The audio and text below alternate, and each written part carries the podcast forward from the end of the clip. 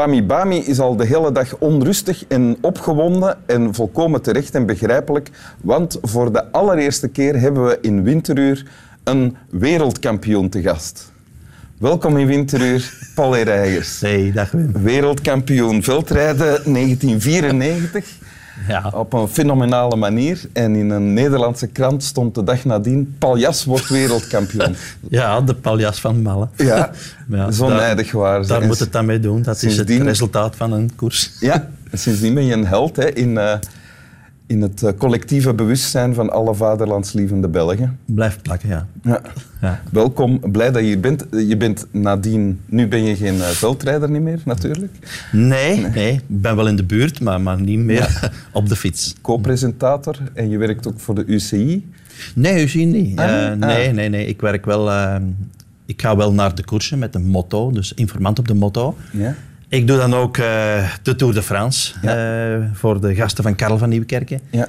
En ik zit dan naast Michel Wuits in de commentaarcabine voor eh, toch wel een 32 keer op een winter. Dus ja, als... ja. dus je hebt je bezigheid. Hè? ja, ja, dat koers is nog altijd wel helemaal mijn ding. Ja. Maar je leest ook en je hebt een tekst bij. Af en toe lees ik en, en, en, en af en toe is er dan een tekstje dat mij toch wel geïnspireerd heeft of tot nadenken. Lees eens voor wat je bij hebt. Ja. Met zijn vinger in de lucht keek hij omhoog. Hij zei: Zie jij die kleine ster daar staan, vlak naast de volle maan? Het is de plaats waar Rocky woont. En Rocky was mijn soulmate eerste klas.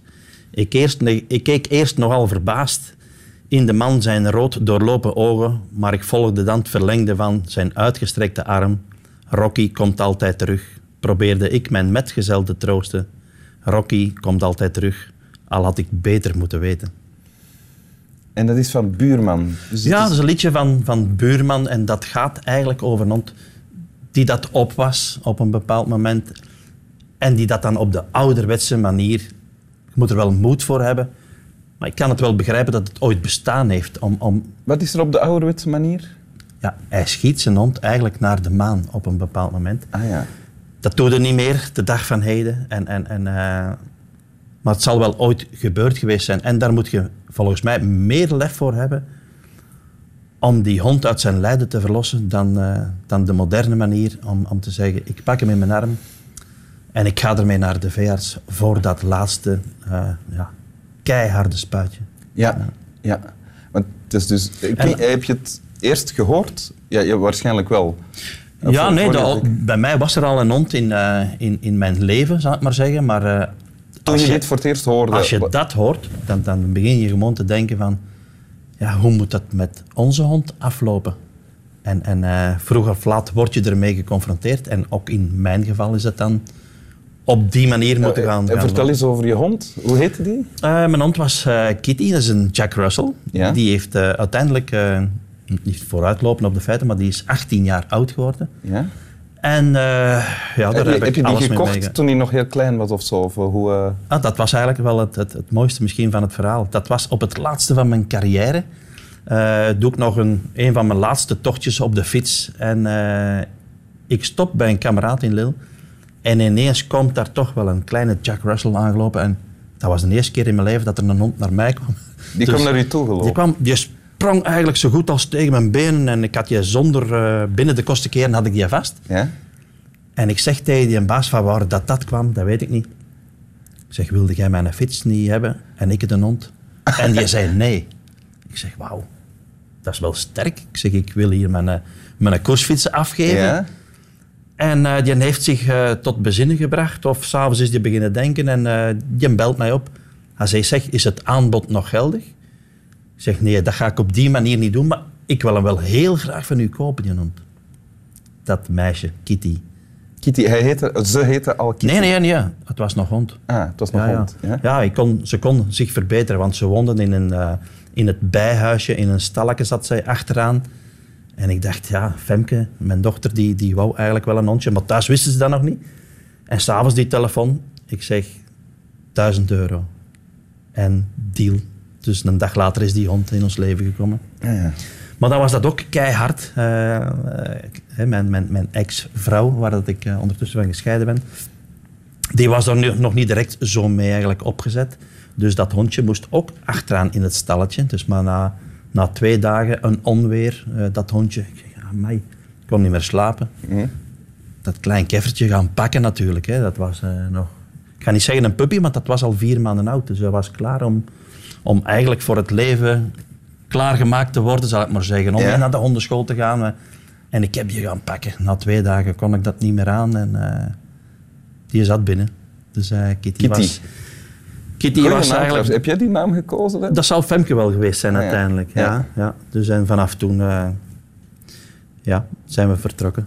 Want, Dus Kitty was in huis gehaald. Had je dan een gelijkaardige band met Kitty als buurman met Rocky?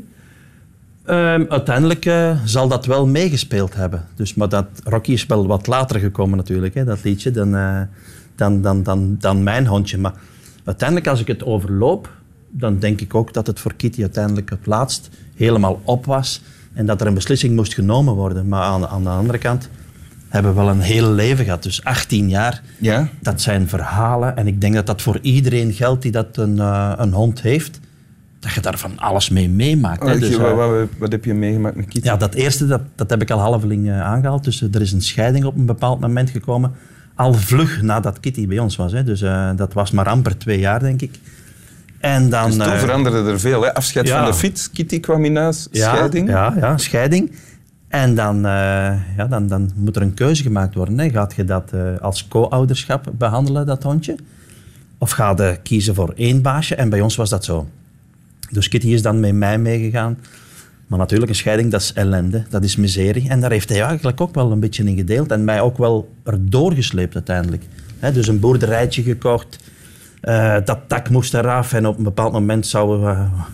tijdgebrek, zal ik maar zeggen. En stond daar nog een zetel. Dus heb ik daar met Kitty eigenlijk eh, overnacht en, en samen friet gegeten. In een Want- huis zonder dak. ja, want ze kwamen een dag later dat dak erop leggen. Ja, en samen Het was- friet gegeten. Ja, het was de moeite niet meer om naar huis te rijden. Ik zeg, Kitty, we blijven vannacht hier, jongen. Eh, we gaan een frit halen en, en, en voor hem dan nog wel een satéken. Maar, maar op een duur was hij dus mee frit aan dit. Dat, dat kun je niet geloven, hoe dan een hond eigenlijk meegaat in het verhaal. Hè. Ja. Uiteindelijk is dat dan allemaal eh, goed gekomen. We hebben die scheiding doorstaan en dan, eh, ja, dan, dan... In dat jaar is er zo, dat sabbatjaar zou ik maar zeggen, zijn we dan ook op reis geweest.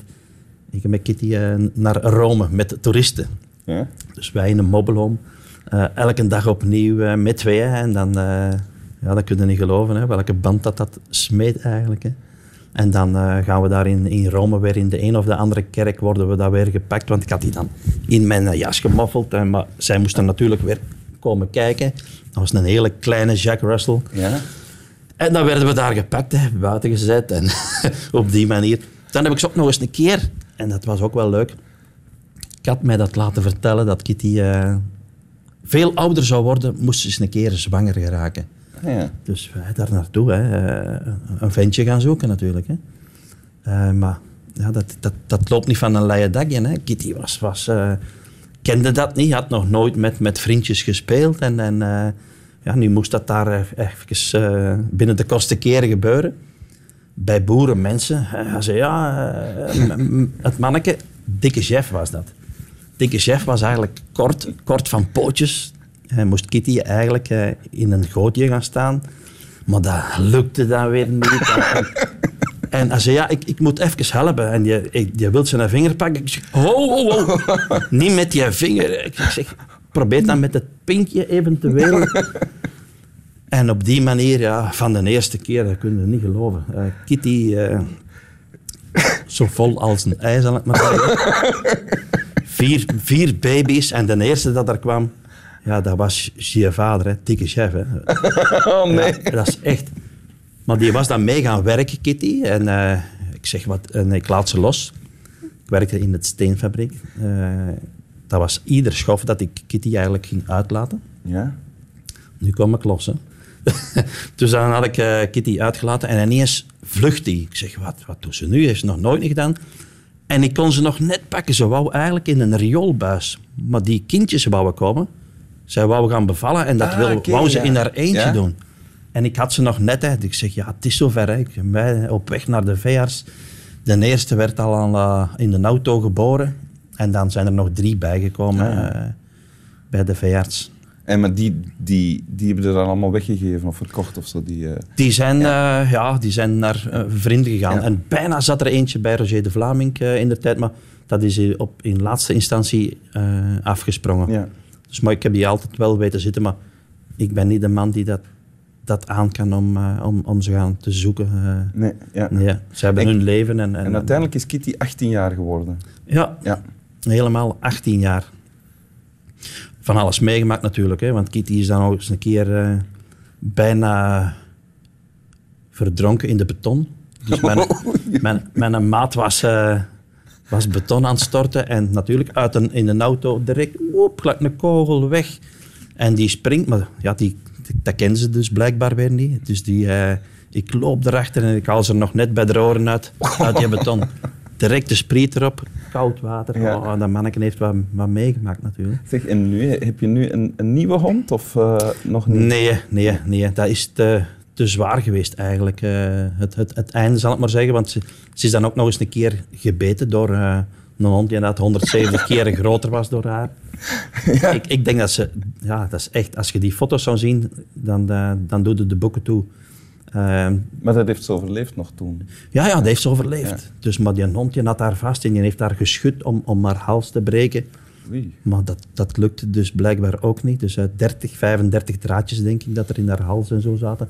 Maar dat heeft ze dan ook nog eens overleefd. En dan nog eens een keer bekend verdronken in, in, een, in een vijver. Dus maar ja, mijn volgende honden, die, dat gaat nooit meer gebeuren de- om, om dit allemaal mee te maken. Nee, dus ik ja. ben gerodeerd. Ja. Ik zou zorgen dat dat vijvertje altijd vol staat. Of dat er een trapje is om eruit te kreffelen.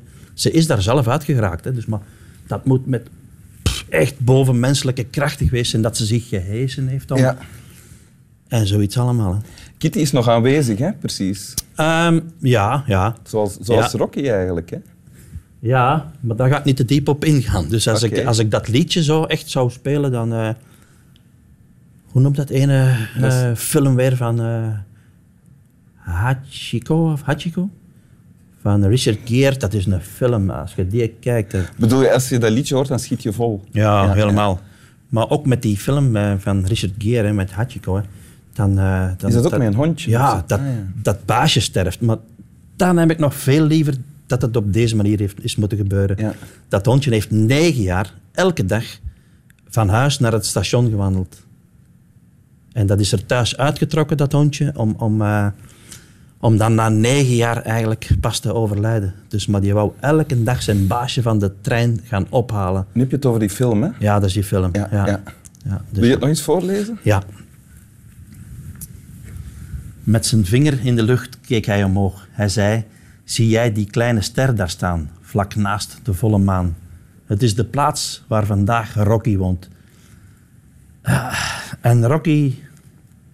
Mhm. Ja, Rocky was mijn beste maat, hè. ik raak verder lezen, Ja, ja, ja.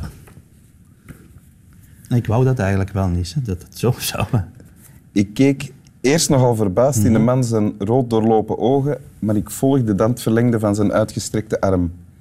Rocky komt altijd terug, probeerde ik mijn metgezel te troosten. Rocky komt altijd terug, al had ik beter moeten weten. Mhm. Merci. Graag gedaan. Ja. Jullie ook? Slap wel? Slap wel. Slap wel. Kitty. Ja. dat kunnen we niet aan doen, maar... Nee.